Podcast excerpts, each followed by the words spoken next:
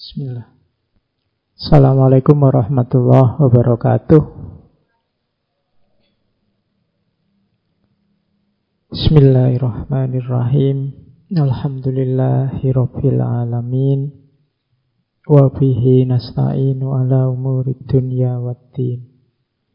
Allahumma salli wa sallim wa barik ala habibina wa syafi'ina Sayyidina wa maulana Muhammadin wa ala alihi wa ashabihi wa man tabi'ahum bi ihsanin ila yaumiddin. Bismillah, kita lanjutkan ngaji kita malam hari ini. Kita mengawali ngaji di tahun 2020.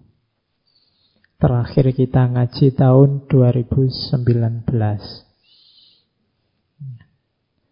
Kita kembali lagi dengan ngaji. Temanya untuk bulan ini tema Chinese Philosophy. Tema belajar pada para filosof Cina, filosof Tiongkok kuno. Kan ada hadisnya meskipun banyak yang bilang hadis ini do'if. Carilah ilmu walau sampai ke negeri Cina. Hadis ini banyak disebut do'if, tapi bisa ditemukan di ikhya. Dari sisi sanat. Dari sisi matan, hadis ini sangat masyhur, sangat terkenal. Yo, kita maknai letter luck. Malam hari ini kita belajar benar ke negeri-negeri Sin, negeri-negeri Tiongkok. Tokoh yang kita angkat dulu kita pernah mengangkat filsafat timur termasuk Taoisme, Lao-Tzu, kemudian Konfusius, Konfusianisme bisa kembali ke belakang untuk ngecek rekaman-rekaman lama. Sampai dulu kita juga pernah mengangkat Sun Tzu ya, dengan filsafat perangnya. Malam hari ini kita awali dari pelanjutnya ajaran-ajaran Konfusianisme yaitu Mencius atau Mengzi atau kadang-kadang Mengse ini tokoh besar yang kelihatannya masuk juga kalau teman-teman baca buku 100 tokoh yang berpengaruh dalam sejarah manusia. Beliau ini mungkin nomor-nomor 90-an. Jadi termasuk tokoh yang sangat berpengaruh. Kelahiran sekitar 4 abad sebelum Masehi 380 sekian mungkin 87 sampai 275 ini kalau dijajarkan secara kronologis zaman itu Yunani mungkin satu era dengan Aristoteles. Kalau di Timur Tengah ini agak susah karena ini era-era jadi kan Nabi Yunus itu sekitar 800-an sebelum Masehi. 8 abad sebelum Masehi. Sementara setelah Nabi Yunus ada Nabi Zakaria. Kalau Nabi Zakaria 91. Jadi nabi-nabi Timur Tengah itu ada yang kita imani 25 itu kalau dari segi kronologi ada putus agak panjang antara Nabi Yunus dan Nabi Zakaria. Sekitar 7 atau 8 abad. Nah di era putus ini banyak tokoh-tokoh besar dari saya bilang tadi di Yunani ada Socrates, Aristoteles dan kawan-kawan. Di Cina nanti ada Mengzi dan kawan-kawan.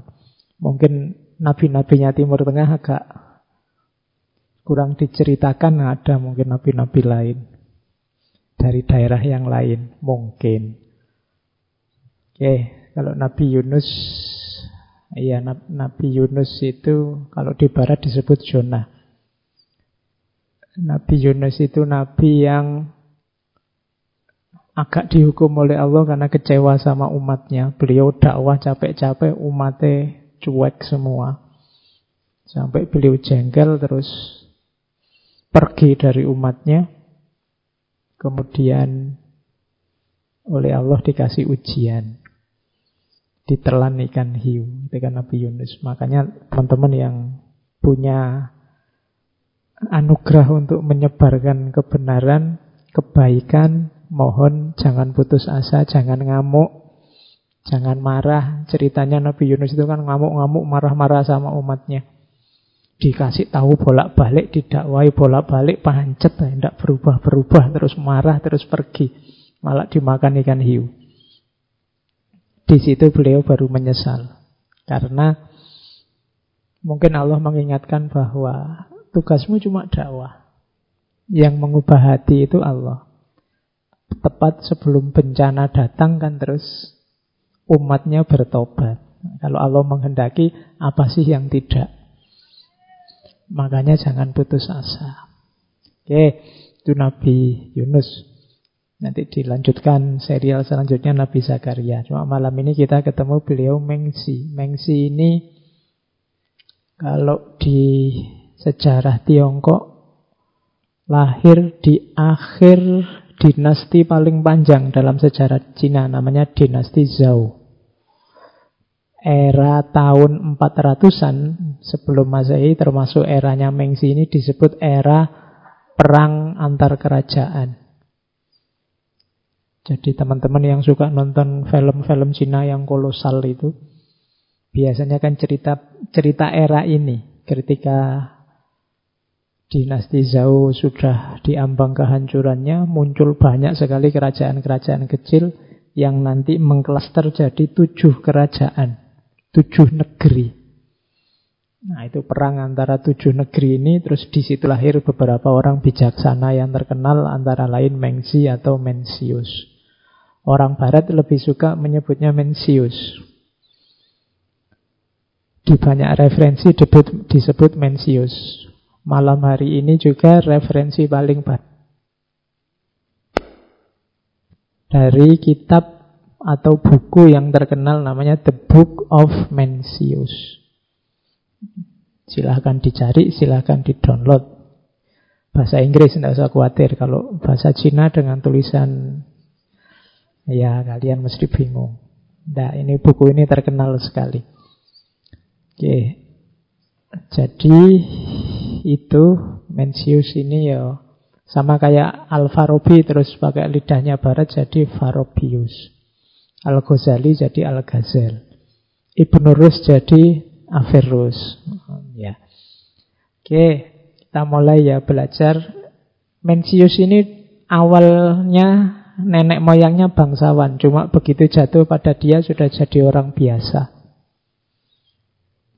Tapi orang biasa yang bijaksana.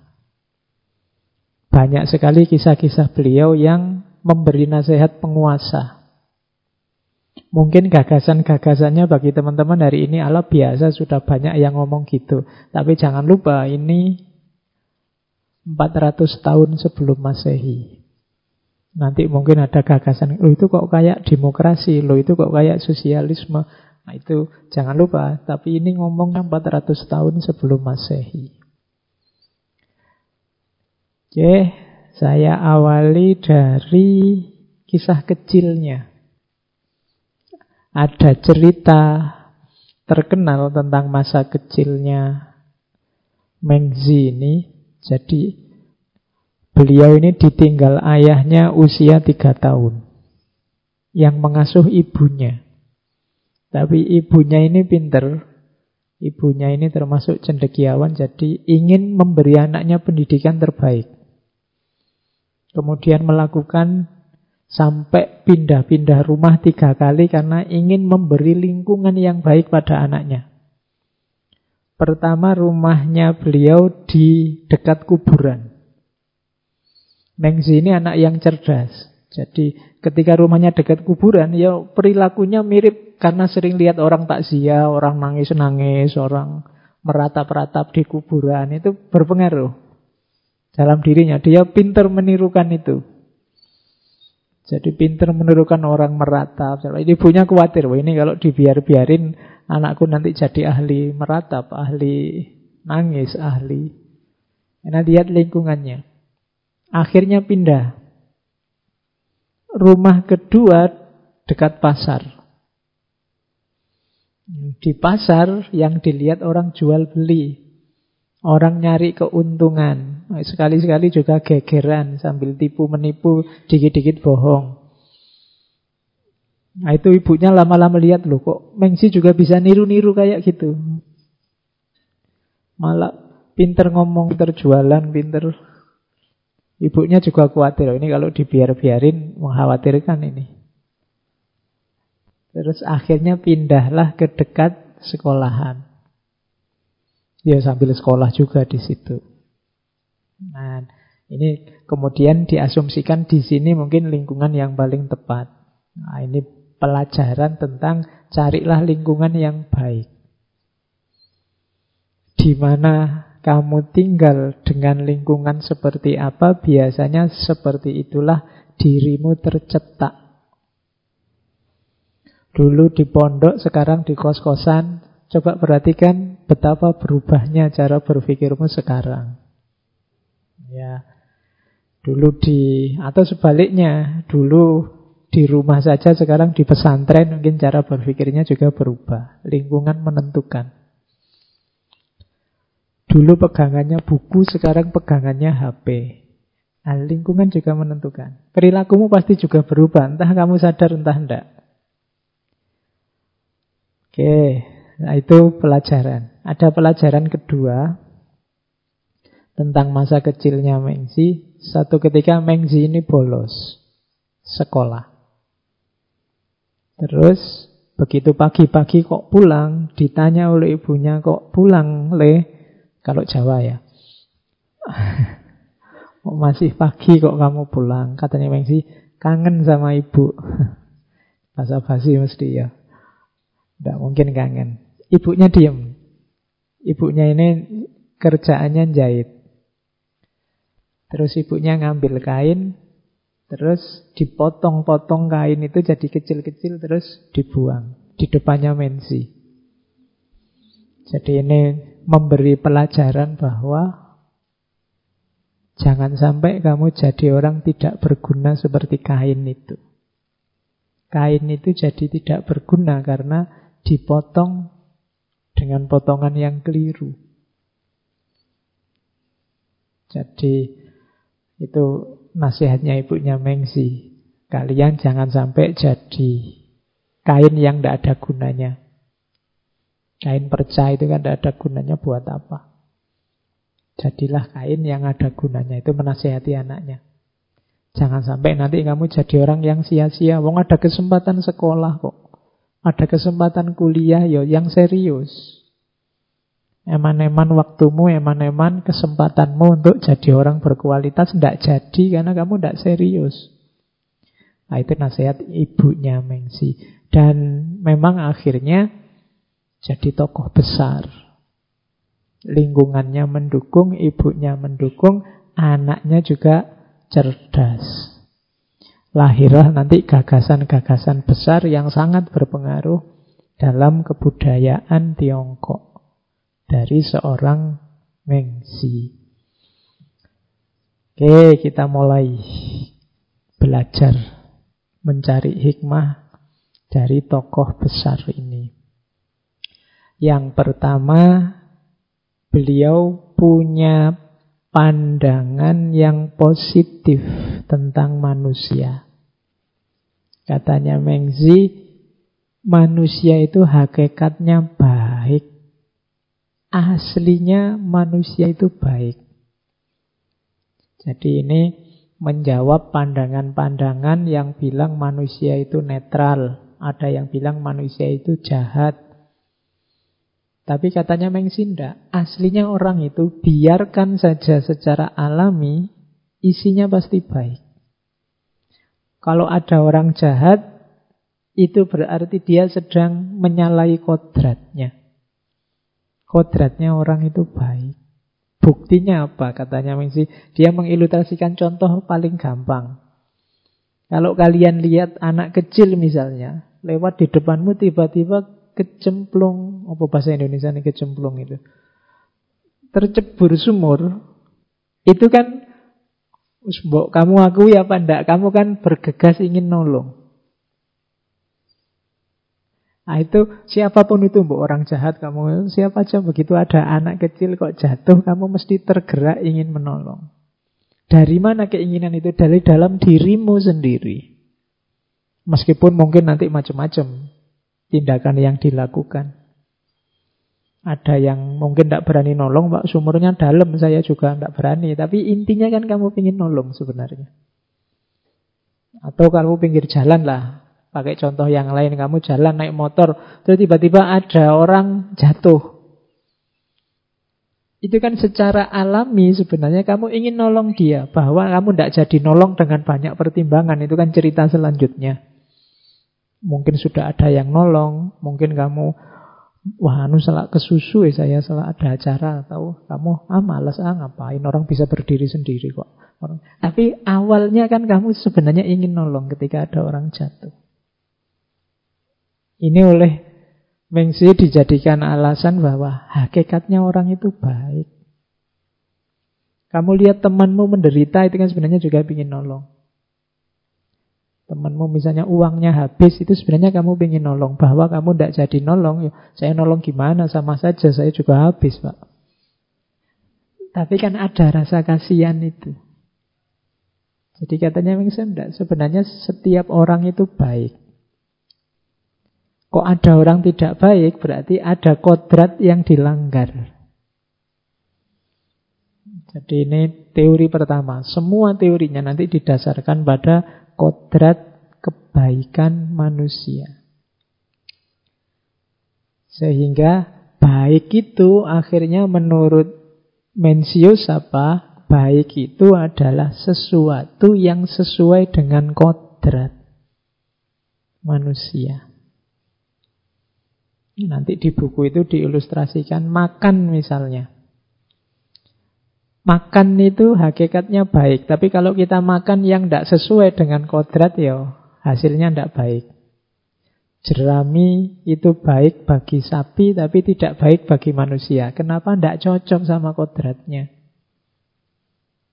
Saya mau makan rumput kering apa sapi aja sehat. Enggak, enggak cocok sama kodratmu. Iya sapi, makan itu sehat. Kalau kamu enggak. Karena kamu beda kategori. Kodratmu tidak begitu. Jadi kebaikan itu pasti sesuai dengan kodrat. Atau kodrat itu isinya pasti kebaikan. Oke, termasuk nanti kodrat, kalau tadi kan fisik, kodrat rohaniah. Jujur, itu diakui atau tidak, semua orang akan menganggap jujur itu baik. Kecuali yang ada tendensi lain, terpapar apa macam-macam. Tapi hakikatnya orang akan menganggap jujur itu baik. Membantu orang itu baik. Pokoknya semua yang baik itu kita pasti sepaham. Meskipun nanti mungkin keluarnya bisa beda-beda.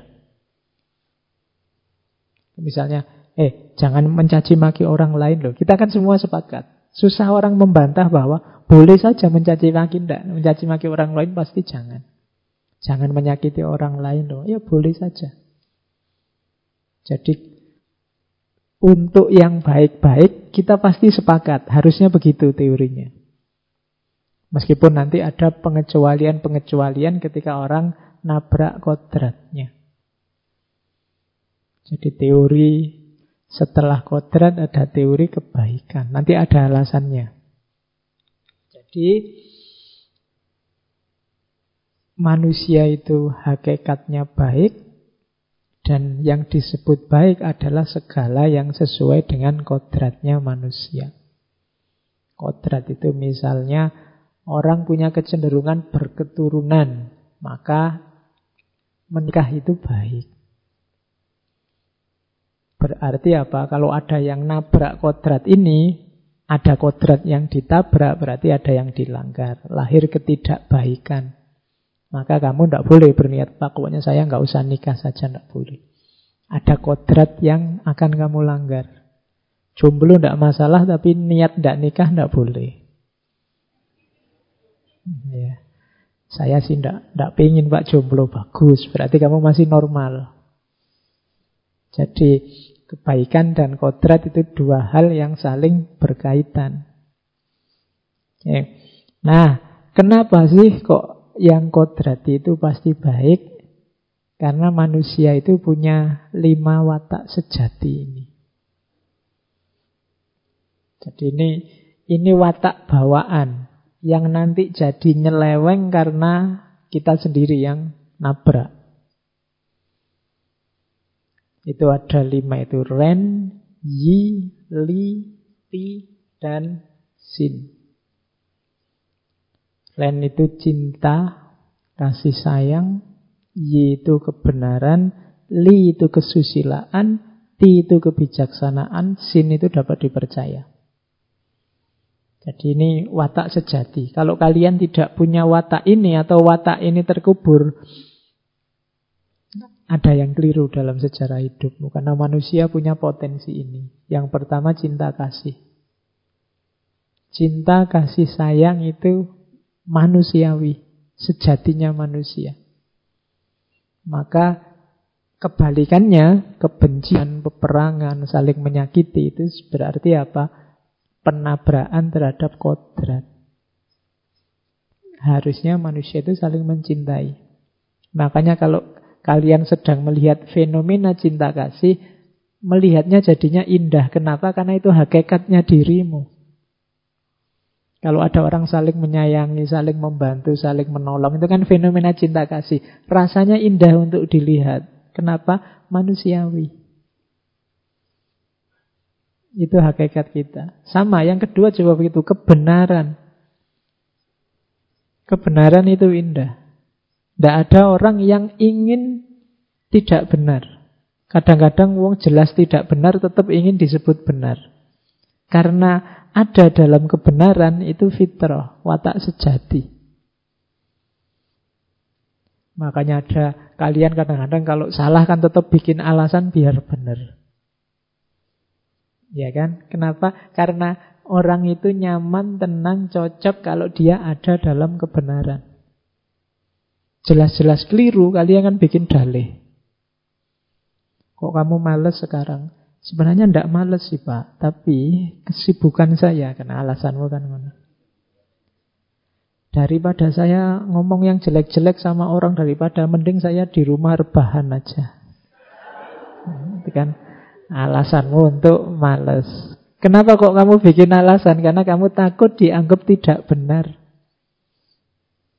Kadang-kadang sudah ketahuan aja kan sudah. Ayo kamu nyontek ya. Tidak kok Pak, ini tidak nyontek. Kebetulan ada tulisan jawabannya pas cocok kok ya kelihatan. Ya podo wae. Jadi fitrah watak sejati. Orang itu kebenaran. Kalau ada orang salah tidak indah dilihat, keliru tidak indah dilihat. Tidak hakiki. Kemudian yang ketiga kesusilaan. Kamu kan tidak nyaman lihat orang tidak sopan. Kamu kan tidak suka lihat orang tidak bermoral. Karena kita punya watak sejati susila.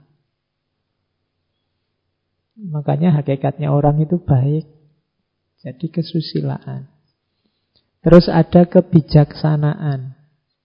Jadi kita punya kecenderungan untuk bijaksana itu kelanjutannya kebenaran.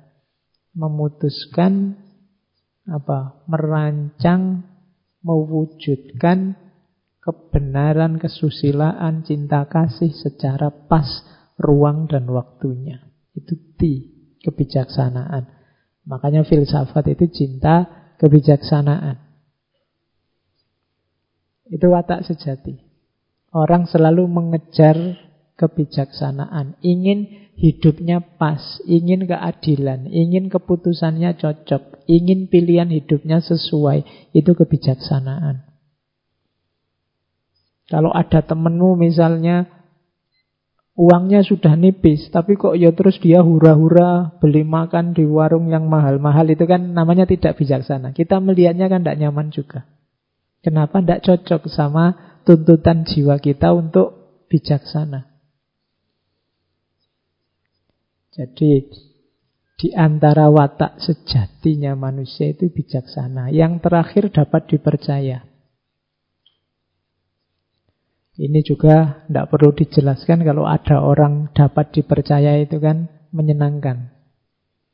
Kalau kamu punya teman dapat dipercaya kan senang, suka. Kamu cenderung padanya. Kenapa? Karena watak sejati manusia itu dapat dipercaya.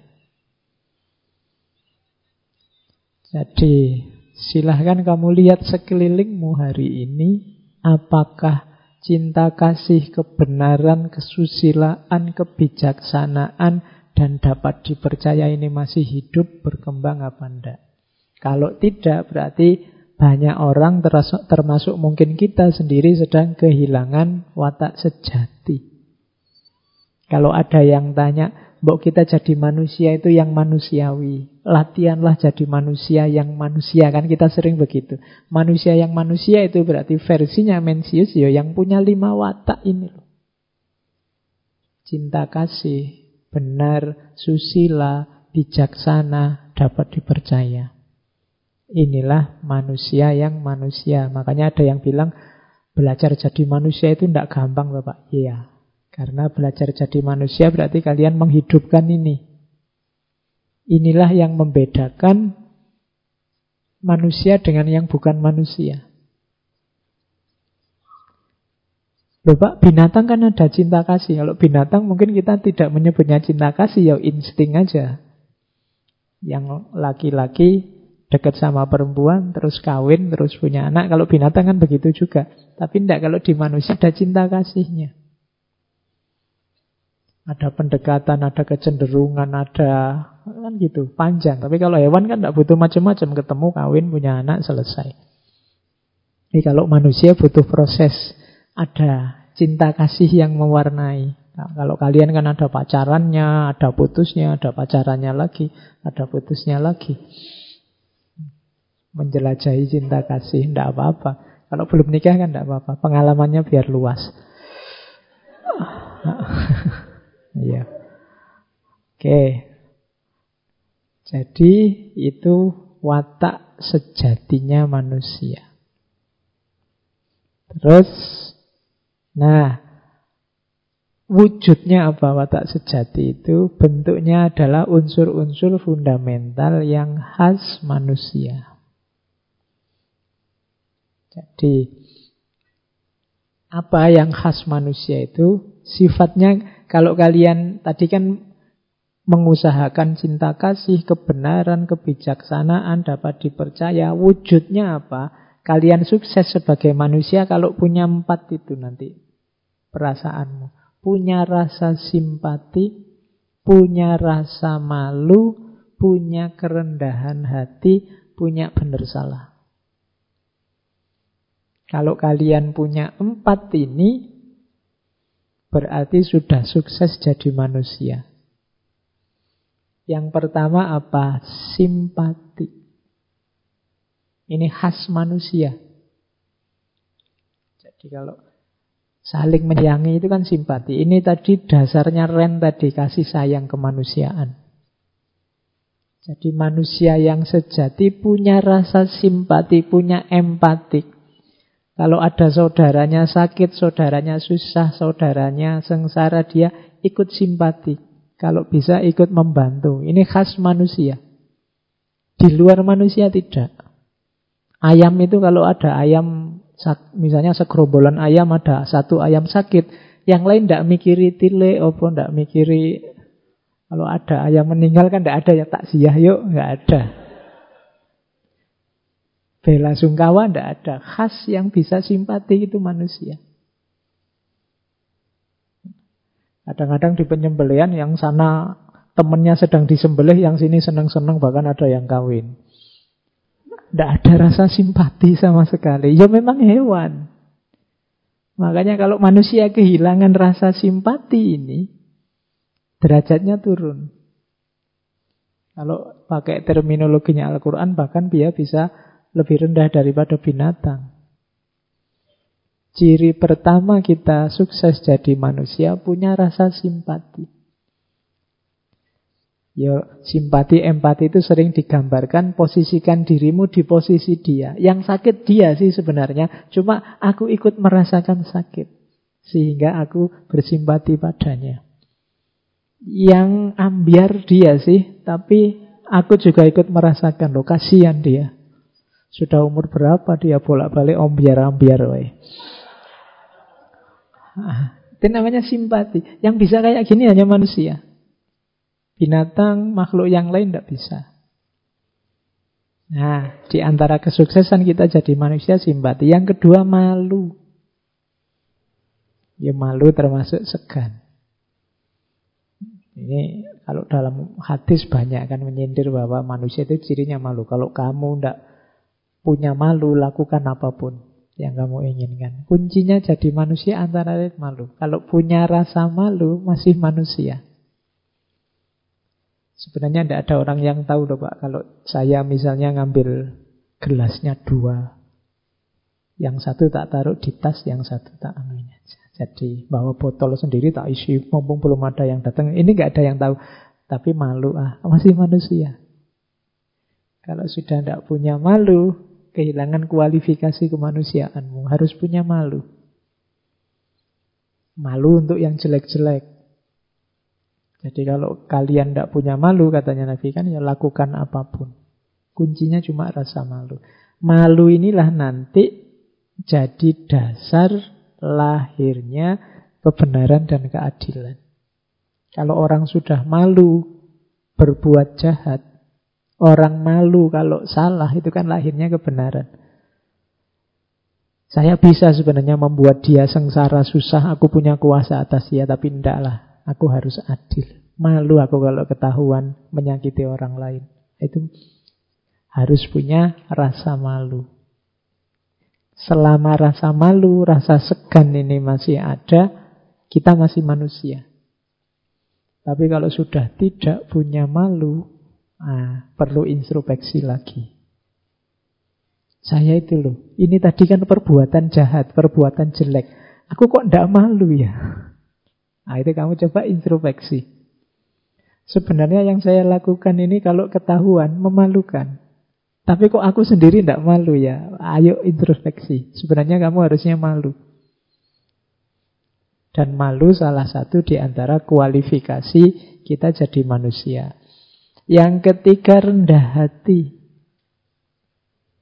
dan kerelaan.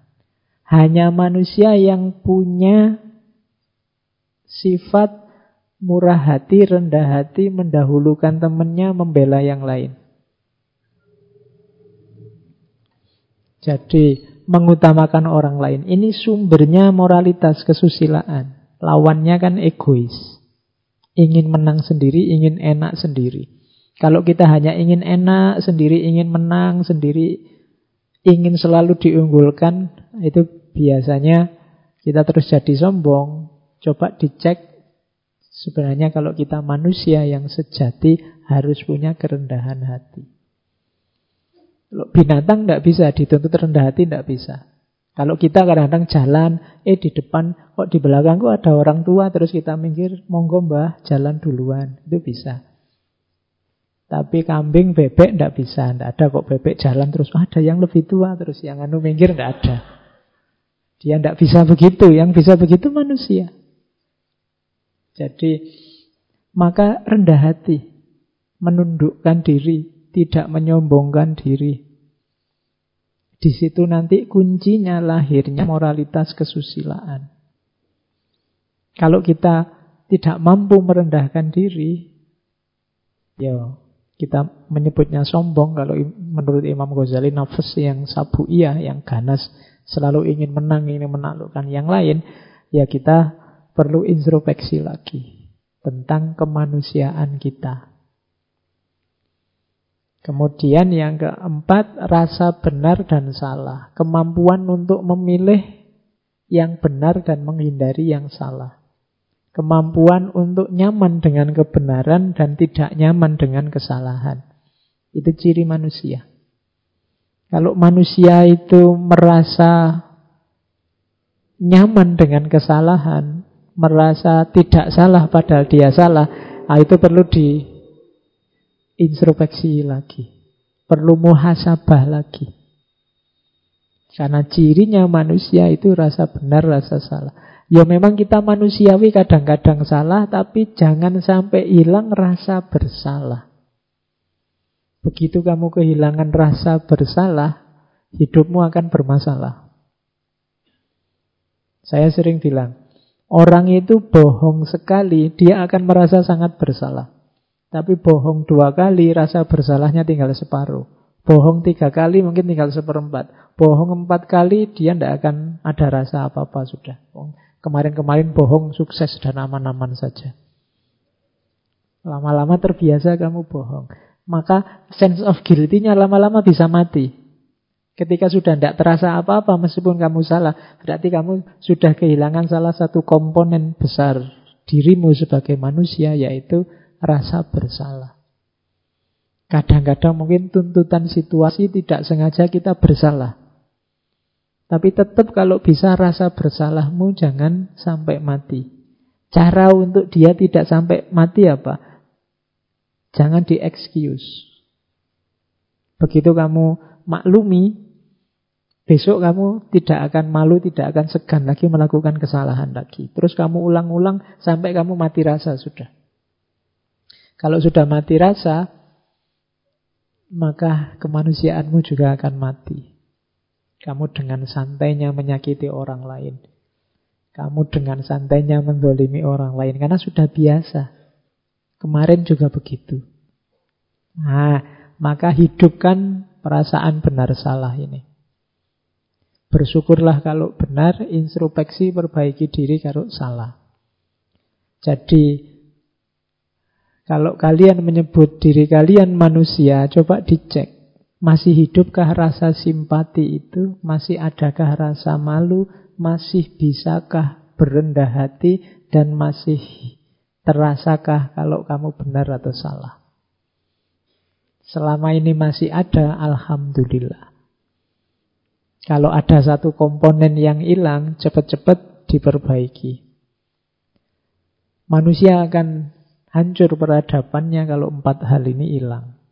Ketika orang tidak saling bersimpati, saling menyerang, ketika orang sudah tidak punya malu, ketika setiap orang inginnya egois mengunggulkan diri dan kepentingannya, ketika orang sudah tidak peduli lagi mana benar mana salah, yang hari ini kita sebut post-truth itu, maka kalau ini tidak diperbaiki, lama-lama peradaban akan hancur. Jadi mungkin tidak perlu nunggu kiamat, sebenarnya nanti yang menghancurkan peradaban manusia itu ya manusianya sendiri. Katanya sebentar lagi mau perang dunia ketiga. Ya, ya alhamdulillah kalian kan sudah sumpek masalah banyak solusinya gimana. Akhirnya perang juga lumayan. Iya, yang skripsinya tidak selesai, tesisnya tidak selesai. Sekarang ada alasan perang, Pak. Iya, oke. Okay. Jadi apa pun yang terjadi tetap jadi manusia. Empat ini alat utamanya adalah hati atau sin. Hmm. Jadi dalam tradisinya Mencius, perhatikan kuncinya ada di hati. Ini jauh ya sebelum Imam Ghazali dengan ikhya-nya ngomong kuncinya adalah kolab. Jadi dalam Mencius hati itu punya dua fungsi. Yang pertama fungsi kepekaan, yang kedua fungsi menalar. Jadi yang pertama hati yang merasakan, yang kedua hati yang reflektif. Kalau yang kepekaan ini bisa dipahami mudah bahwa kalian harus peka terhadap situasi jiwamu dan situasi sekelilingmu. Kalau ada orang sengsara, ada orang sakit, ada orang kesulitan, kamu peka. Hatimu bisa menangkap. Sering saya bilang kalau di bahasa kita kan pakai istilah nurani. Jadi kadang-kadang orang menyebut kalau tetangganya susah kamu cuek saja terus kan orang bilang hatimu di mana, nuranimu di mana. Itu berarti apa? Kepekaanmu di mana sebagai manusia. Jadi fungsi kepekaan. Yang kedua, hati yang menalar. Ini fungsi reflektif. Jangan lupa hati juga bisa dipakai sebagai alat untuk menangkap pengetahuan. Hati kadang-kadang lebih kunci. Kalau di Imam Ghazali kan justru pengambil keputusan, penentu itu ada di hati, ada di kolab. Manusia itu banyak disetir oleh rasa suka dan tidak suka. Itu adanya di hati. Kita itu biasanya lebih banyak kalau akal kita itu mendukung hati, mendukung itu kalau kita sudah memutuskan A, baru akal ini kerja untuk mencari argumen bahwa A inilah yang baik dan benar. Jadi hatinya cenderung dulu. Karena sudah terlanjur suka misalnya sama ngaji ini, kadang-kadang ya ada jeleknya, ada kelirunya, tapi kamu bela mati-matian. Kenapa begitu? Hatimu sudah nyantol dulu. Jadi kuncinya ada di hati. Maka cerdaskanlah hatimu. Karena hati juga punya fungsi reflektif. Jadi kecenderungan hatimu itu menentukan orientasi hidupmu. Kalau di Imam Ghazali hati itu rajanya. Kalau akal kan hanya panglima perang. Panglima perang itu dia yang paling kuat untuk mendukung keputusannya raja. Rajanya tetap hati. Atau kalau bahasa Tiongkoknya sin. Jadi hati kita punya dua fungsi. Yang pertama fungsi kepekaan. Ini untuk menenggang yang lain. Kemudian yang kedua fungsi refleksi. Nanti ada bedanya antara refleksi menggunakan akal atau menggunakan hati. Sering saya contohkan refleksi akal sama hati itu misalnya gini loh. Kalau ada temanmu tadi yang saya contohkan akhir bulan, duitnya sudah habis. Terus pinjam uang padamu. Itu secara, kalau kamu pikir secara rasional, mungkin kamu akan memutuskan, ndak usah diutangi saja. Kenapa? Wong aku juga belum kerja, dia belum kerja. Sama-sama masih dikasih orang tua masing-masing. Salahnya sendiri dia boros. Aku tidak boros, jadi duitku masih ada, duitnya dia sudah habis. Dia juga bukan saudaraku, bukan apa-apaku, ngapain? Secara rasional kamu tidak ngutangi dia, kok ngutangi ya gak enak. Tidak memberi utang dia, itu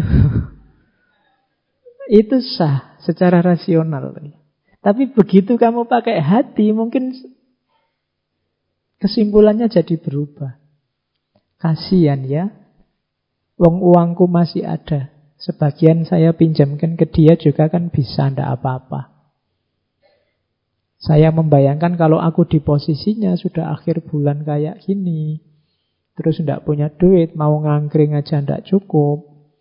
Kemudian pacarnya ngajak minta ditraktir terus. Wah, nah aku bingung luar biasa itu kan ngono. Terus kamu, wah kasihan kalau gitu dikasih utang aja deh. Loh itu yang membaca apa? Hati nurani. Kadang-kadang ada pengumuman di pinggir jalan itu, tolong jangan memberi uang anak-anak kecil apa peminta-minta pinggir jalan. Rasionalnya kalau ada orang minta pinggir jalan, kamu jangan ngasih. Pertimbangan rasionalnya begitu. Tapi kadang-kadang kan memang ada yang sangat kasihan. Meskipun itu kadang-kadang juga dibikin-bikin. Tapi kan ketika kamu membacanya pakai nurani mungkin, Allah biar aja. Dikasih aja berapa sih? Ngasihnya paling yo kita kasih seribu, dua ribu dia sudah senang. Yang penting dia bahagia meskipun sedikit. Nah, itu nurani yang membaca seperti itu. Tapi kalau pakai akal, janganlah, jangan dikasih. Nanti dia jadi manja loh, tidak mau kerja. Padahal duit ini kan juga hasil kita kerja. Ngapain dikasih-kasih? Nah, itu rasio. Jadi maka hatimu juga harus hati yang menalar, memutuskan. Punya kemampuan ini. Tidak cuma sekedar kepekaan.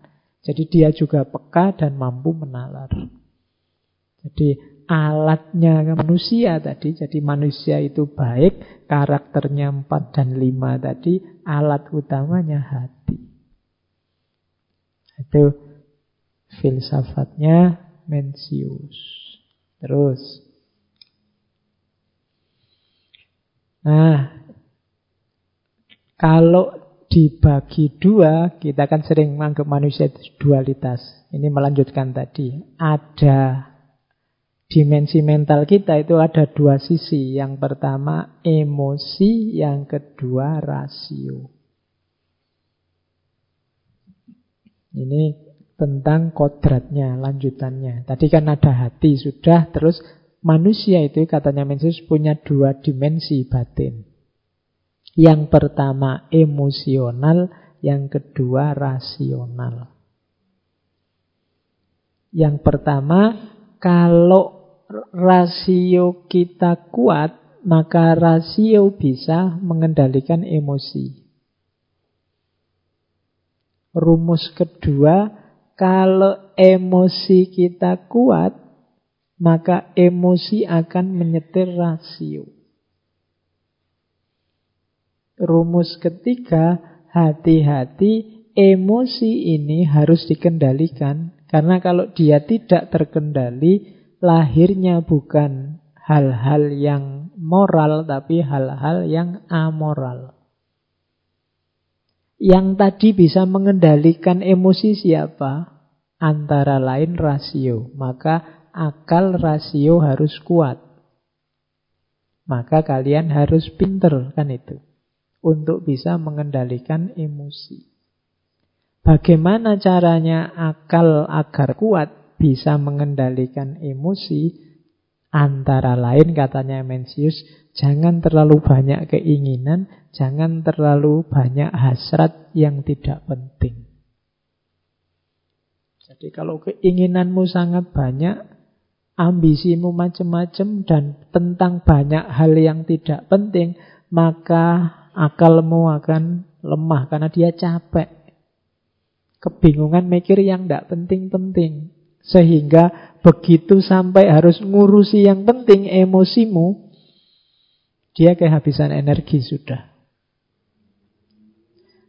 Kita kan sering lebih sibuk mengurusi yang di luar diri. Tidak ada apa-apa, tiba-tiba ada teman posting tentang apa gitu. Terus kita marah-marah. Terus kita bales postingan lagi. Terus kita terus rame. Kita jarang melihat ke dalam. Eh, Akalmu itu energinya terbatas. Coba emosinya diopeni. Dirimu sendiri coba diopeni. Kalau dia sudah terlalu sibuk di luar, emosimu mungkin bisa tidak terkendali. Maka padahal yang bisa mengendalikan emosi itu antara lain rasiomu, akalmu. Kalau akalmu sudah capek, diajak tafakur sudah lelah, ya emosimu akan susah dikendalikan. Emosi itu kan orang itu tadi kan cari enak, cari nyaman, memenuhi ambisi. Ini kan emosi semua. Jadi dua hal ini, kemampuan rasional dan kodrat emosional harus imbang. Yo emosi jangan dimatikan. Ah kalau gitu daripada saya susah karena emosi, saya matikan aja Pak emosinya. Saya tidak perlu makan lagi, tidak perlu berhasrat minum lagi, tidak usah kawin, tidak usah terlibat dengan dunia, tidak begitu. Kalau kamu matikan emosi, lari dari dunia, ya sama aja. Kamu sedang menyingkirkan satu masalah, tapi mendatangkan masalah baru yang lebih besar. Emosi, hasrat, keinginan Wujudkan, kembangkan sewajarnya saja dan kendalikan secara rasional. Kalian punya cita-cita, ya tidak apa-apa. Tapi kendalikan secara rasional. Punya ambisi, oke. Okay, tapi kendalikan secara rasional. Karena kalau tidak, dia akan justru merusakmu. Saya punya cita-cita, Pak. Gimana caranya? Indonesia ini besok pagi sudah selesai semua masalahnya. Ayo. Kamu bunuh diri itu sak pinter-pintermu nggak nyampe. Bos cita-cita sejauh jangkauanmu saja lah. Jadi batasi keinginan, batasi hasratmu, jangan di, diumbar tanpa kendali, nanti menyusahkanmu sendiri. Pokoknya saya tidak mau nikah. Kecuali calon saya besok cantiknya kayak artis ini. Ah, bunuh diri kamu. Jadi bisa jadi jomblo seumur hidup. Kalau ya pokoknya bikin target, pancang keinginan cuma dikendalikan secara rasional. Nah, untuk bisa ini berarti apa? Akalmu harus kuat. Akalmu kuat kalau dia tidak terlalu sibuk dengan banyak hal lain yang tidak penting. Jadi kadang-kadang yang menyibukkan kita itu hal-hal yang tidak penting-penting. Sehingga begitu waktunya hal yang penting, kita kehilangan daya, kehilangan energi. Jadi hematlah energi. Itu pesannya PLN kan juga begitu. Jadi simpan untuk yang penting-penting. Gitu loh. Kalau kamu tidak hemat energi, kamu pegang HP terus WA-an, Facebookan. Begitu ada telepon penting, bateraimu habis. Tidak bisa diangkat sudah. Jadi hebatlah energimu, atur hasrat keinginanmu sehingga emosimu bisa terkontrol. Di situlah nanti kamu temukan kebahagiaan. Oke, terus dari mana adanya kejahatan? Tadi kan manusia itu baik-baik semua, isinya mulia-mulia, utama-utama. Tapi kok banyak kejahatan, banyak bunuh-bunuhan, banyak kezoliman-kezoliman. Ini analisisnya Mencius. Yang pertama, kejahatan itu terjadi karena pengaruh lingkungan. Kayak tadi ya ceritanya Mencius itu. Kalau kamu hidupnya di kuburan, Ya mentalmu terbentuk sebagai mental orang yang meratap-ratap, orang yang putus asa, orang yang sedih.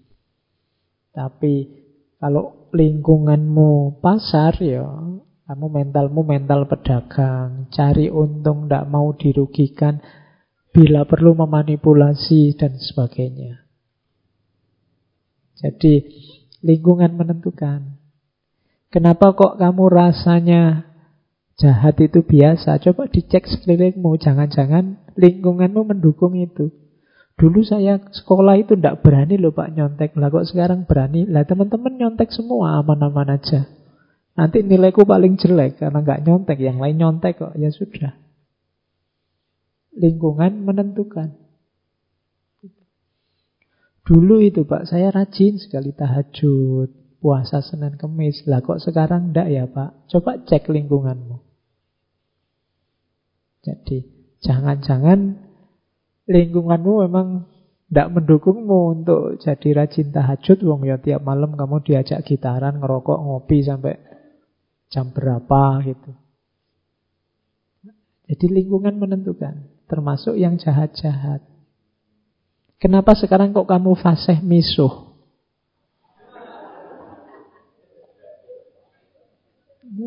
Silahkan kamu cek pergaulanmu, yang kamu ikuti di Twitter, di Instagram, dan lain sebagainya.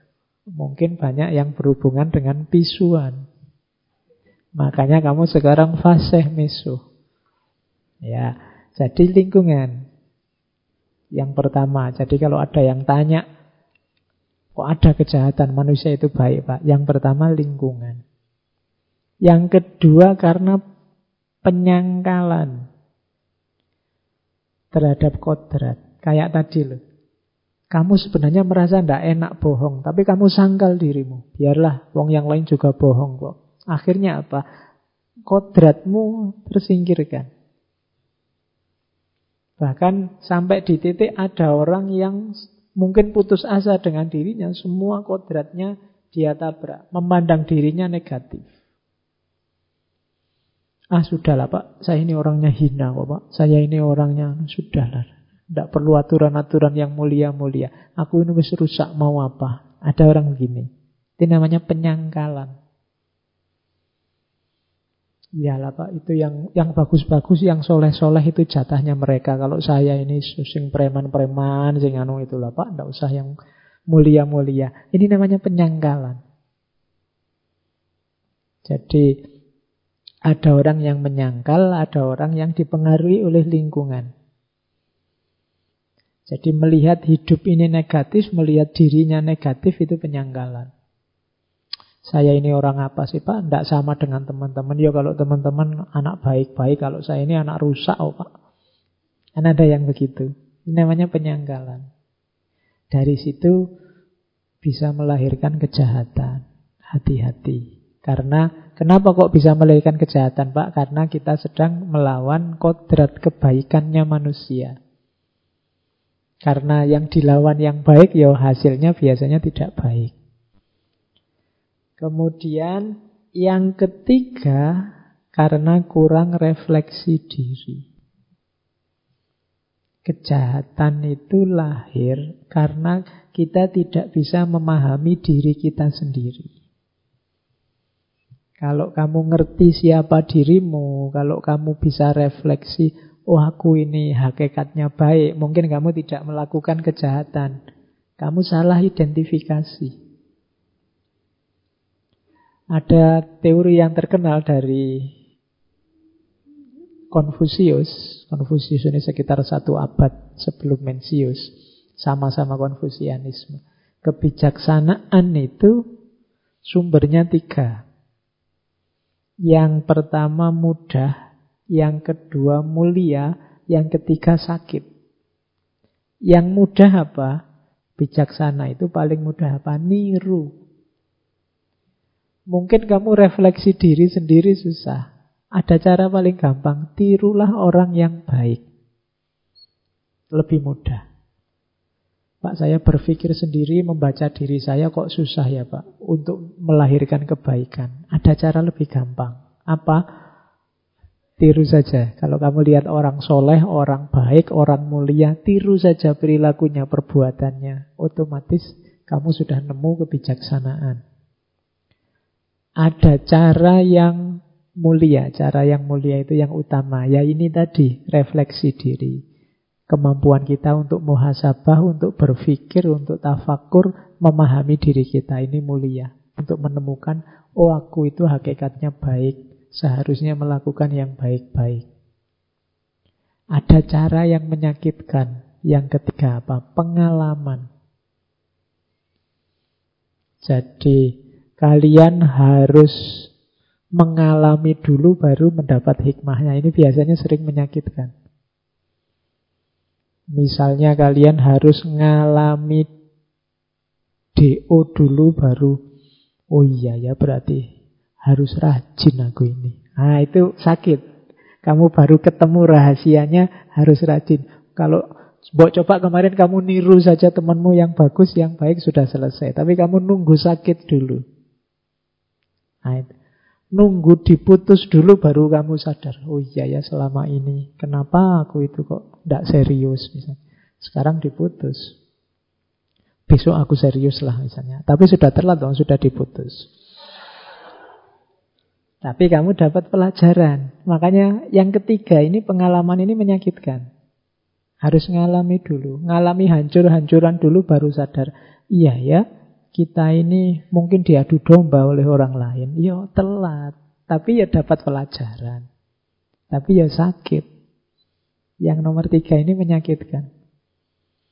Lebih ngeri lagi ada orang yang sudah sakit tapi tidak ngambil pelajaran atau tidak bisa ngambil pelajaran. Itu lebih tragis lagi sudah. Ya kan? Dan itu sering terjadi. Sehingga tragedinya bolak-balik terjadi. Harusnya kalau sudah sakit itu ya ada pelajaran yang diambil. Tapi ya manusia itu kan gitu, keras kepala. Oke. Al-Quran sudah banyak bilang itu, keras kepalanya manusia. Ngeyelnya luar biasa. Sudah dikasih pelajaran bolak-balik, dari pelajaran yang lembut sampai pelajaran yang keras. tapi manusianya tidak mau ngambil pelajaran. Nah, dari situlah nanti muncul kejahatan-kejahatan. Jadi dasarnya filosofinya Mencius itu tentang hakikat kebaikannya manusia. Kalau ada yang tidak baik itu penyelewengan. Oke, terus setelah ini kita membicarakan tentang filsafat politiknya karena memang inti gagasannya beliau banyak di bidang politik. Mencius ini dikenal suka menasehati raja-raja. Jadi nasihatnya untuk para raja. Kita mulai. Kalau menurut Mencius ada dua jenis pemerintahan yang pertama lewat jalan pemilihan, yang kedua lewat jalan kekerasan. Ya Alhamdulillah kalau kita kan zaman ini sudah tidak ada lagi yang lewat jalan kekerasan fisik. Mungkin kalau kekerasan verbal, kekerasan kata-kata, kekerasan pikiran mungkin iya. Tapi yang fisik tidak ada. Kalau zaman dulu, zamannya Mencius, ya yang namanya ganti dinasti, ganti rezim, ganti raja itu kan sering berdarah-darah. Tidak peduli rakyatnya setuju apa tidak, pokoknya siapa yang bisa menjatuhkan pemerintah sekarang dialah raja. Zaman dulu ada, makanya Mencius mengklasifikasi pemerintahan itu ada dua. Yang pertama adalah yang pro rakyat, karena dia dipilih oleh rakyat. Kedua, pemerintahan yang keras. Yang pertama, yang memposisikan rakyat sebagai subjek. Yang kedua, memposisikan rakyat sebagai objek. Yang pertama, memikirkan kepentingan rakyat. Yang kedua, mengurusi kepentingannya sendiri. Nah, itu bedanya dua jenis pemerintahan. Nah, Mencius ini memang sering menasehati raja-raja, tapi banyak tidak disukai para raja. Kenapa? Karena Mencius selalu mendahulukan rakyat. Kalau zaman, kalau pakai bahasa Jawa mungkin Mencius ini kayak pujangga. Cuma pujangga yang Nasihat-nasihatnya tidak untuk keraton, tidak untuk pemerintah. Tapi yang dibela rakyat. Ini kan kayak demokrasi, pemerintahan untuk rakyat. Tapi ide demokrasi yang empat abad sebelum masehi. Makanya kalau hari ini kita baca itu kelihatannya sederhana. Tapi kalau kita sambungkan dengan tahunnya, ini luar biasa. Jauh sebelum Masehi. Jadi yang paling penting di satu negara katanya Mencius apa? Rakyat. Bukan penguasa, bukan pemerintah. Pemerintah penguasa itu kan tugasnya mengelola kehidupan bersama. Mereka petugas sebenarnya. Kewajibannya apa? Kesejahteraan rakyatnya. Tugasnya dua membuat masyarakatnya sejahtera secara fisik berarti ekonomi. Yang kedua, masyarakat sejahtera secara rohani, berarti apa? Moralitas. Cuma dua ini sebenarnya tugasnya pemerintah. Makmur secara materi dan makmur secara rohani. Makmur secara materi berarti sejahtera ekonomi, makmur secara rohani berarti masyarakat yang bermoral, menjunjung tinggi nilai-nilai kemanusiaan. Tugasnya cuma ini. Nah, katanya Mencius, iya sih benar raja itu amanat dari langit. Kalau bahasa Jawa yang jadi raja itu hanya orang yang dapat pulung. Tapi kapan amanat dari langit ini lepas? Ketika seorang raja mengabaikan kesejahteraan rakyatnya. Saat itu juga pulungnya lepas. Jadi mandat dari langitnya hilang. Jadi kamu Kalau untuk siapa yang dapat pulung itu ya yang dia yang jadi raja, dia dapat mandat dari langit berarti. Tapi begitu dia cuek sama rakyat, tidak memperhatikan kesejahteraannya rakyat, berarti itu tanda-tanda dia sudah kehilangan mandat dari langit. Kalau pakai bahasa Tiongkok kan biasanya pakai istilah tian. Tian itu langit. Kalau di kita langit itu analogi untuk Tuhan. Makanya ada kalimat yang sangat terkenal dari Mencius. Langit melihat seperti rakyat melihat. Langit mendengar seperti rakyat mendengar. Ini kalimat ini jauh sebelum Durkheim menyatakan bahwa suara rakyat suara Tuhan. Jadi langit melihat sebagaimana rakyat melihat, langit mendengar sebagaimana rakyat mendengar. Jadi kuncinya ada di rakyat. Jadi bukan di pemerintah. Pemerintah penguasa itu hanya dapat mandat untuk ngurusi rakyat mensejahterakan rakyat.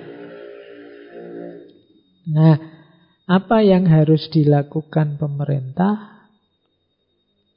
Paling dasar yang harus dilakukan seorang penguasa pemerintah adalah lakukan semua usaha atas dasar jen. Jen itu kemanusiaan. Jadi pertama-tama pilihlah penguasa yang punya karakter kemanusiaan. Kemanusiaan yang gimana sih Pak? Yang kita sebut di depan tadi. Yang berpegang pada cinta kasih, pada kebenaran, pada kesusilaan, dapat dipercaya. Cari pemimpin yang punya lima kualitas tadi.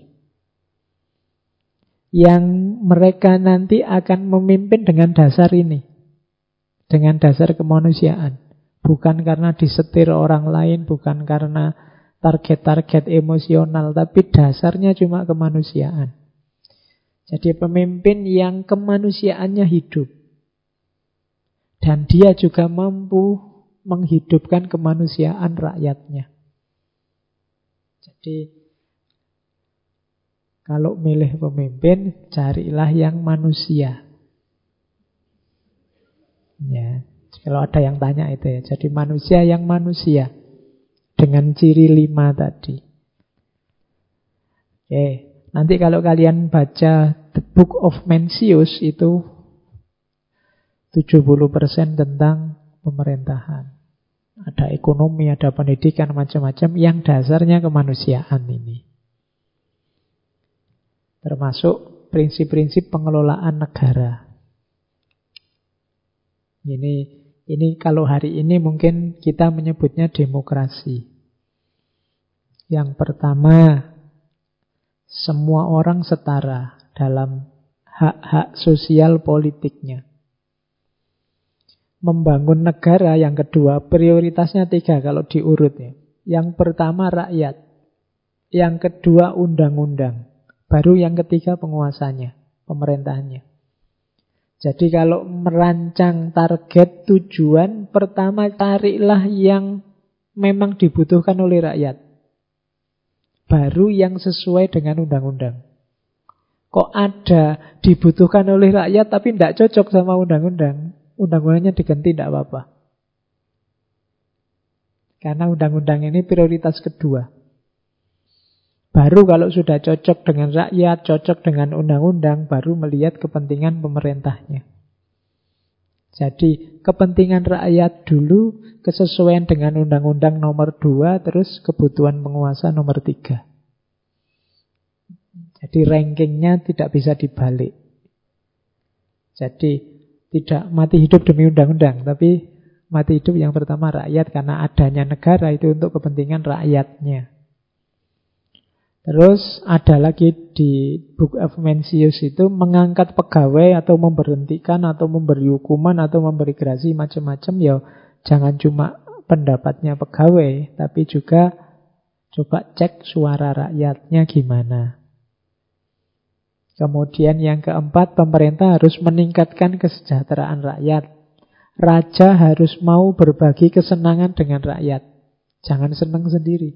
Pemimpin harus mendahulukan kesenangan rakyatnya. Kemudian hubungan penguasa dengan rakyat itu harus timbal balik. Kemudian ada hak menentang penguasa yang tidak adil. Jadi menentang penguasa itu hakmu. Kalau dia tidak adil, zolim dan menyengsarakan rakyat. Oke, maka cirinya pemerintahan yang baik itu mengemban amanah rakyat, memperhitungkan suara rakyat, dan yang ketiga selaras dengan kodrat kebaikan kemanusiaan tadi.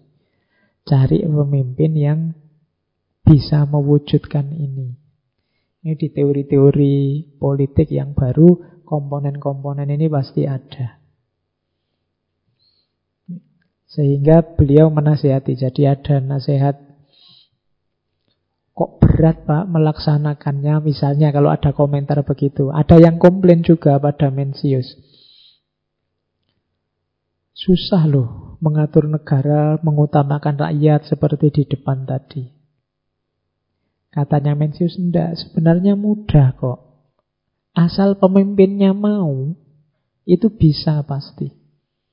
Terus seorang raja dari Suan, dari negara kitanya, apa sih bedanya antara usaha yang kurang dan tidak mampu? Ini, ini tentang ngurus negara. Kan banyak penguasa yang bilang, oh ini di luar kuasa kita. Lo itu di luar kuasa apa tidak mau usaha? Apa sih bedanya usaha yang kurang dan tidak mampu? Jawabannya Mencius, jika orang memintamu mengangkat gunung Tai dengan tangan kanan dan meloncati laut utara, terus kamu bilang saya tidak mampu, itu memang kamu tidak mampu. Tapi kalau engkau ada orang memintamu untuk mematahkan ranting pohon, terus kamu bilang saya tidak mampu, itu bukan tidak mampu, tapi kamu males berusaha. Usahamu kurang. Memerintah negara itu tidak sulit seperti membawa gunung dengan tangan dan meloncati laut utara. Tidak, tidak sulit kok mewujudkan yang tadi membela kepentingan rakyat itu semudah mematahkan ranting pohon. Lebih sulit anak-anak yang pacaran itu gunung ke seberangi lautan macam. Itu lebih berat, lebih mudah itu. Jadi, tidak lah, itu sesuatu asal mau saja. Kok tidak berhasil berarti kurang niat dan kurang usaha. Wong yo penguasa itu diberi mandat, diberi amanat, diberi fasilitas yang luar biasa. Harusnya bisa. Kalau tidak, itu bukan tidak mampu, tapi kurang usaha. Nah itu nasihatnya Mencius. Oke. Ada juga nasihatnya untuk kebijakan ekonomi. Cuma nanti silahkan dibaca ya. Ada ide-ide unik tentang penataan ekonomi. Dimulai dari penataan tanah. Jadi ini kayak pemerintahan sosialis. Jadi tanahnya misalnya untuk delapan keluarga diberi tanah sembilan bagian. Nah, Masing-masing tanah, masing-masing keluarga menggarap satu tanah, nanti tanah bagian yang kesembilan digarap bareng. Hasil dari kapling kesembilan ini itu nanti yang diserahkan ke negara. Itu cara mengatur tanah biar tidak ada orang yang terlalu banyak menguasai tanah terus yang ada yang tidak punya tanah. Jadi negara yang ngatur pembagian tanah. Ini kayak logikanya land reform dari sosialisme.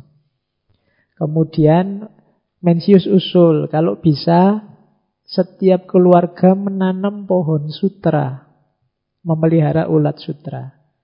Jadi sehingga apa pun yang terjadi mereka bisa memintal benang sendiri, bikin baju sendiri. Dari ternak sutranya.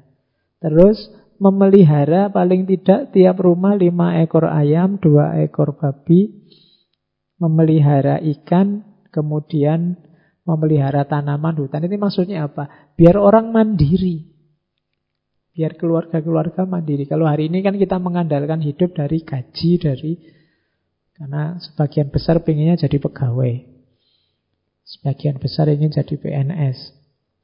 Begitu tidak ada gaji, bingung kita makannya apa. Tapi kalau di rumah ikan ada, sayur-sayuran ada, ayam ada. Kalau ada ayam berarti ada telur.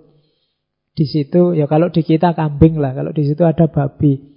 Paling tidak kan kita bisa makan daging. Kemudian ada sutra. Sutra itu untuk urusan bikin bajunya. Jadi sekrisis apa pun masih bisa pakai baju, masih bisa makan enak. Nanti sisanya hasil pertanian tadi yang digarap bareng-bareng. Nah, itu logika ekonominya Mencius. Jadi gimana caranya setiap rumah itu mandiri. Tidak tergantung pada siapa pun. Mungkin negara yang mensubsidi, mungkin modalnya dikasih ayam, babi, kemudian bibitnya sutra dan macam-macam. Ini kebijakan cara berpikir sederhana model ekonomi. Dan jangan salah katanya Mencius, moralitas yang bagus, kemanusiaan yang tinggi dan macam-macam tadi harus diawali dari kesejahteraan ekonomi. Kalau orang tidak sejahtera secara ekonomi, kalau orang lapar, tidak bisa. Disuruh yang mulia-mulia, disuruh yang soleh-soleh, disuruh yang bermartabat. Uang yang pertama dia butuhkan tidak didapat. Makan saja belum. Kalau kamu lapar kan ya susah disuruh macam-macam. Perutmu keruncungan, belum makan. Mbok sini ngomong ceramah seindah apa pun, kamu kan tidak peduli. Kapan jajannya keluar? Ya kan? Kok tidak ada jajannya ini? Kok tidak ada? Kenapa? Yang primer belum terpenuhi. Jadi, maka penting membereskan ekonomi dulu. Berpikir ndaki-ndaki tapi lapar, tidak ada gunanya. Bereskan urusan ekonominya dulu. Kalau ekonomi sudah beres baru mikir yang lain termasuk pendidikan. Menurut Mencius, selain ekonomi, kunci kedua di satu negara itu pendidikan. Jadi masyarakat itu butuh cerdas secara ekonomi, yang kedua kan butuh cerdas secara moral, kemanusiaan tadi. Untuk bisa dua ini butuh pendidikan. Jadi ini dua-duanya tidak bisa ditinggal. Jadi dua ranah yang paling penting di satu negara itu ekonomi dan pendidikan. Kalau dua ini hancur, ya sudah, negaranya kemungkinan besar sebentar lagi hancur. Kalau pendidikannya rusak, ekonominya tidak beres, ya perang sajalah biar dapat rampasan dari luar biar menang lah. Atau nyerang saja negara yang kuat. Nanti kalau kalah kan nanti yang ngopeni negara yang menang. Karena kuncinya hanya ini, pendidikan sama ekonomi. Kesuksesan di bidang apa pun butuh pendidikan. Cuma ketinggian peradaban seperti apa pun tidak akan terwujud kalau ekonominya tidak beres, kalau orangnya, rakyatnya masih lapar. Maka dua-duanya saling mendukung. Pendidikan dan ekonomi. Jadi kalau orangnya sudah kenyang, pendidikannya jalan, maka di situ lahir kesejahteraan, keadilan, solidaritas. Diajak apa saja oke. Bahkan diajak perang pun ayo. Karena sudah beres. Nah, apa tujuannya pendidikan? Yang pertama, Tadi ya, pendidikan itu harus menghidupkan, mewujudkan manusia yang sejati, manusia yang manusia. Sesuai kodrat bawaannya. Yang kedua, memupuk nilai moral. Yang ketiga, mewujudkan manusia yang cerdas secara intelektual dan punya keterampilan. Yang keempat, melahirkan manusia-manusia yang mulia, yang agung. Cirinya apa kalau di kalau bahasa kita mungkin insan kamil, orang-orang yang mulia itu versi Mensius yang pertama apa? Punya karakter anak-anak. Maksudnya karakter anak-anak apa? Ketulusan. Keaktifan. Tanpa pamrih. Anak-anak kan selalu begitu. Anak-anak itu kalau bantu temennya, dia tidak mikir, dia hanya ingin kebahagiaan membantu temannya. Coba kalau melihat anak-anak SD, anak-anak di bawah itu TK itu. Kalau lagi main, terus berbagi sama temennya, kan dia tidak perhitungan, nanti dia akan bantu aku lagi, tidak. Dia seneng aja dia bantu temennya, lihat temennya seneng. Kadang kalau habis gegeran sama temennya, rukun lagi, kayak tidak ada apa-apa. Kalau dia merasakan A, dia akan bilang A juga. Itu anak kecil. Jadi sesuai kodratnya. Kalau kita kan tidak, kadang yang dirasakan A, keluarnya B. Karena kita sudah dewasa, tidak anak-anak lagi, sudah pinter ngapusi. Ya, bahkan kadang ada basa-basi. Kalau kalian bertamu misalnya, silahkan dimakan. Sudah makan belum? Sudah, padahal belum. Itu kalau anak kecil belum ya bilang belum. Tapi kita kan sudah tertutupi macam-macam. Suka bilang tidak suka, tidak suka bilang suka. Sudah. Kita sering rumit dengan karakter kita sendiri. Maka manusia mulia itu tulus, jujur apa adanya. Seperti anak-anak. Jadi makanya banyak filosof sejak kemarin kan menyarankan kita belajar dari anak-anak. Oke, kemudian bertindak berdasarkan pertimbangan moral, berdasarkan kemanusiaan, bukan karena untung rugi atau dipaksa dari luar. Jadi kebaikannya karena memang muncul dari dalam. Itu tujuan pendidikan. Kemudian untuk perbaikan moral Caranya menurut Mencius melalui pendidikan ada 1, 2, 3, 4, 5, 6. Kalau kalian ingin melakukan perbaikan diri, lakukan enam hal. Yang pertama apa? Pahami kodratmu dan kendalikan hasratmu. Jadi pahami karaktermu kodratmu yang manusiawi-manusiawi tadi hidupkan lagi. Terus keinginan-keinginanmu kendalikan. Biar tidak liar.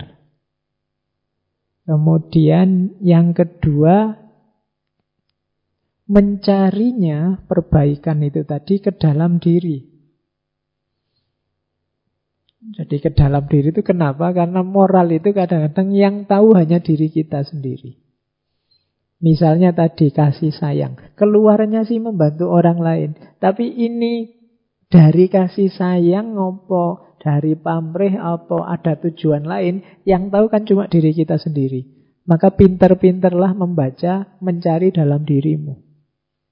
Jadi kalau kamu ingin perbaikan, kamu harus pandai mencari dalam dirimu.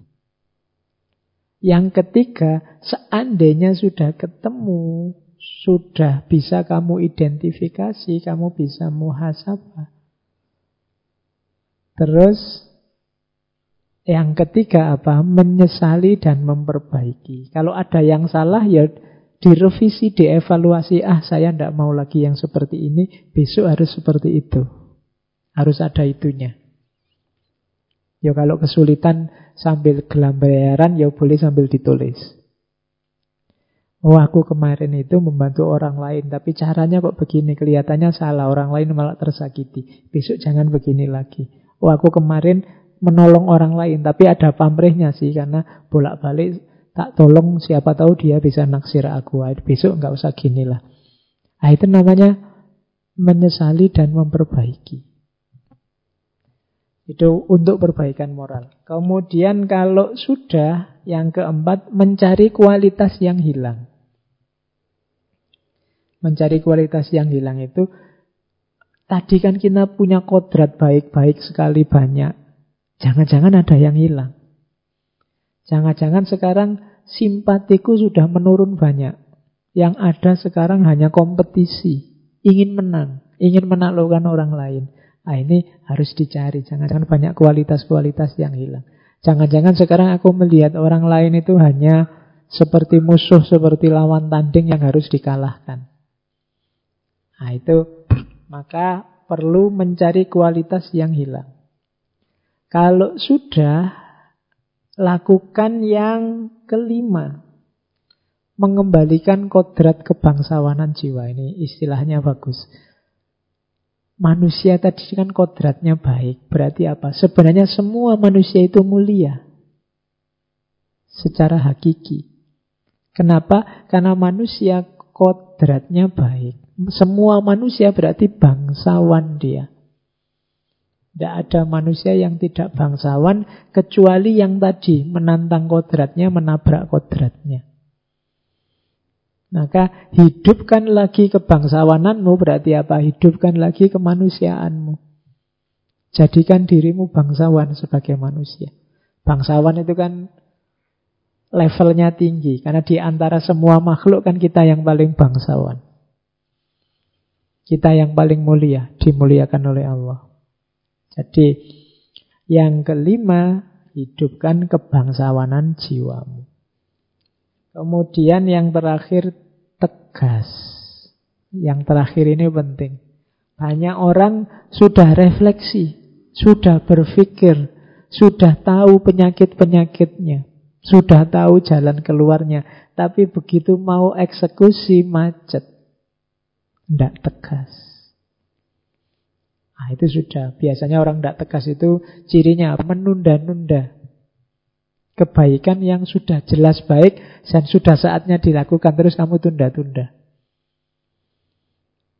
Apalah misalnya ada tugas dari dosen, besok aja lah, besok aja lah, akhirnya kelewatan. Kamu tunda. Saya punya rencana ya nanti, kira-kira setelah setelah Idul Fitri, setelah Ramadan aku mau puasa Senin Kemis yang banyak, kemudian sholat malamnya rajin, begitu habis Ramadan besok lagi aja ya ketok eh. Kamu tunda terus akhirnya nggak jadi. Saya punya rencana sebagian dari uang yang kumiliki ya nggak banyak-banyak lah sekian persennya tak sodakohkan ke yang pertama ke rumah yatim piatu itu yang kedua ke temanku itu. Tapi begitu kamu pegang uangnya kok ya eman-eman ya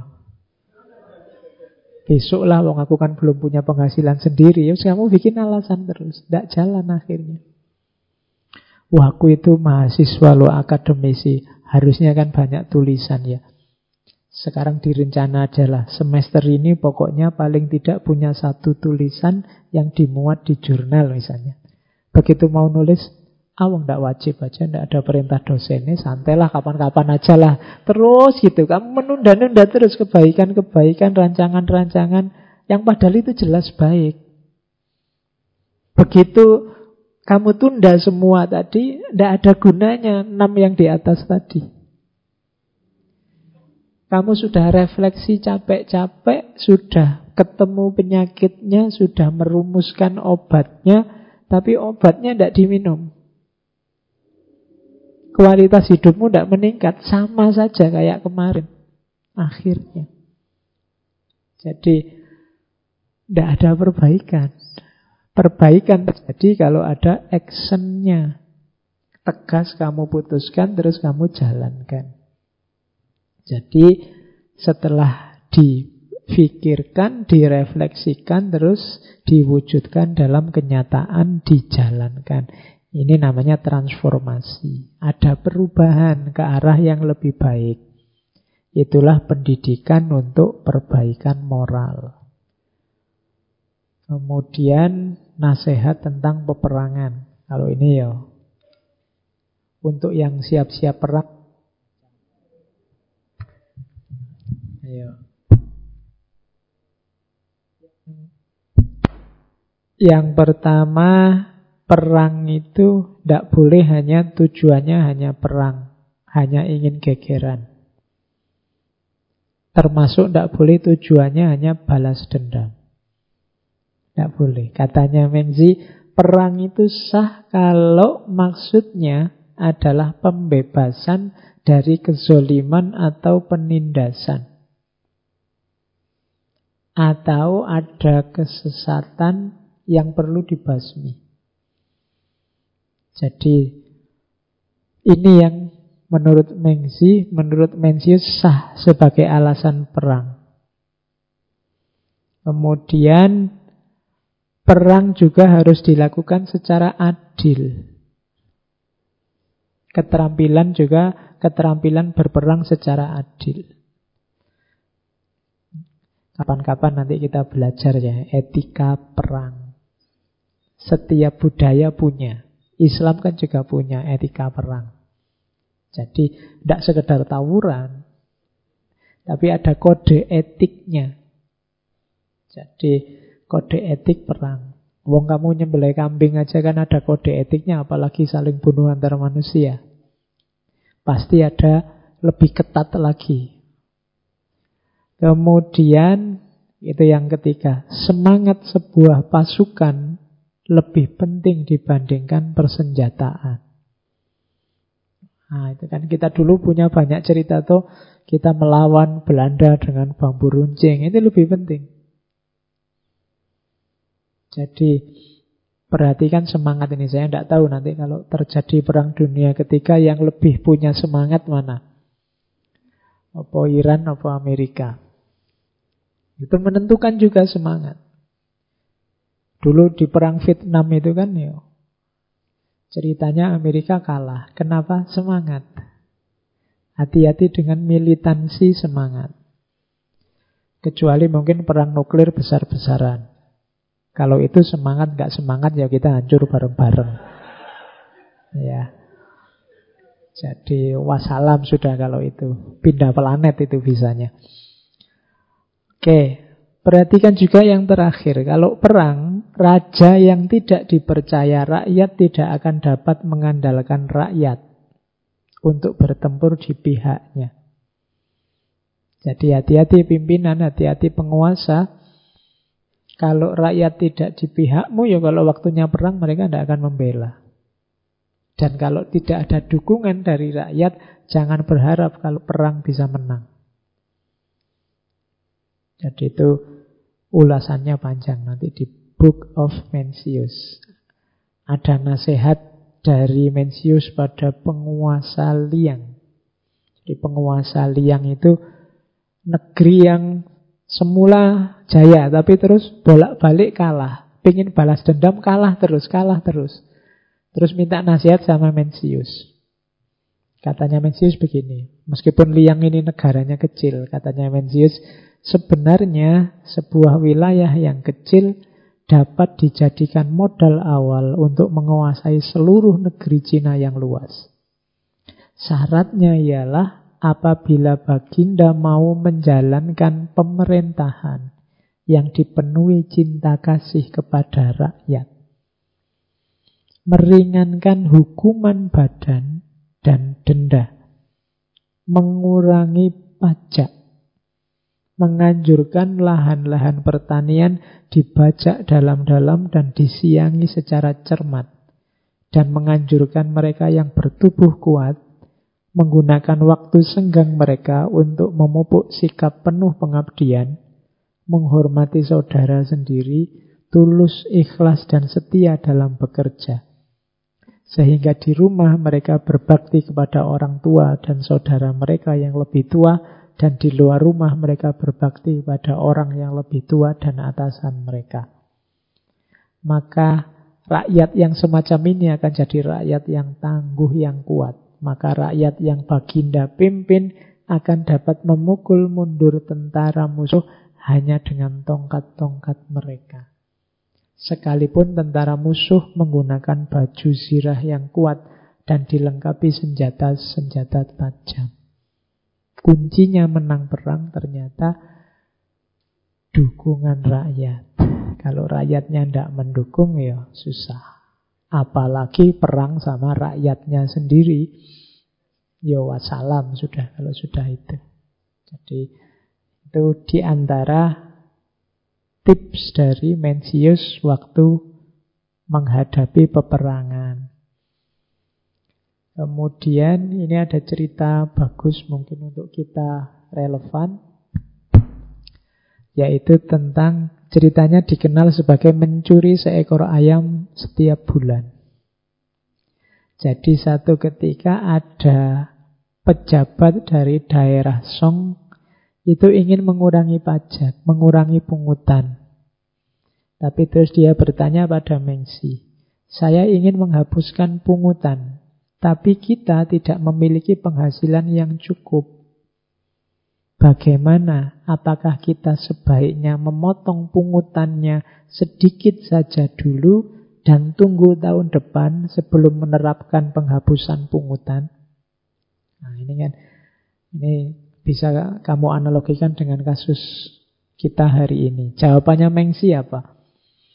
Ada orang yang setiap hari mencuri seekor ayam dari tetangganya.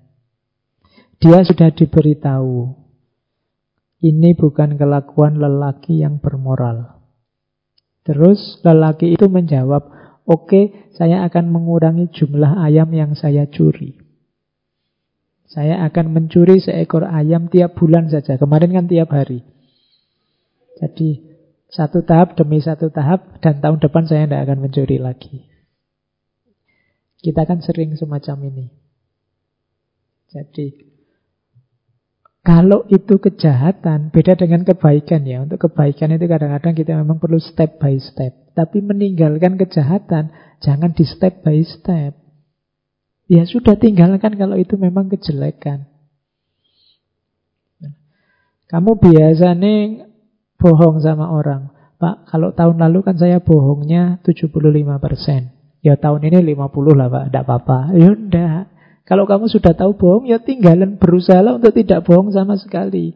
Kalau kejahatan itu harus kamu tinggal semua, jangan dicicil. Kalau kebaikan mungkin kemarin saya tahajudnya sebulan sekali. Besok seminggu sekali tidak apa-apa. Sampai lama-lama bisa tiap hari, tidak masalah kalau kebaikan. Tapi kalau kejahatan, barang salah, ya tinggalan. Semampumu mungkin. Tapi diniati untuk tidak sama sekali. Analoginya kalau orang nyuri ayam tadi. Saya niat tiap hari nyuri ayam terus dimarahi tetangganya. Eh solo nyuri ayam itu tidak bermoral. Ya sudahlah besok satu bulan sekali aja. Ya ndak. Ya jangan maling karena itu salah.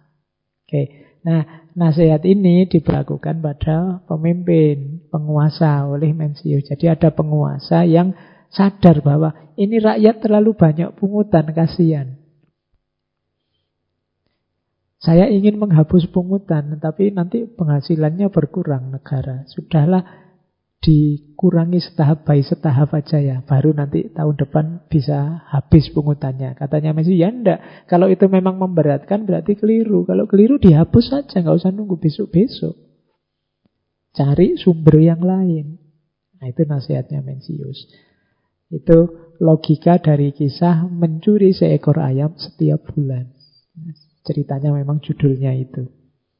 Jadi untuk kita, itu nasihat buat kita, apa pun yang kita temukan sebagai kesalahan, kekeliruan, dosa yang kita lakukan, maka tugas kita adalah sekuat mungkin meninggalkannya 100%.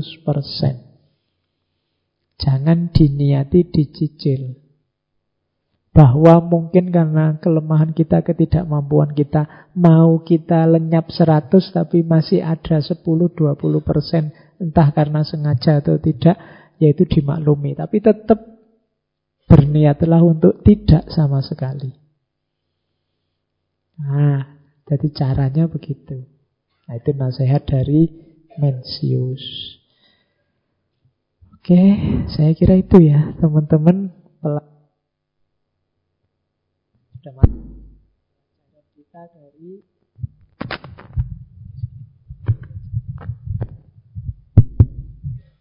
Oke, sudah selesai, tidak apa-apa.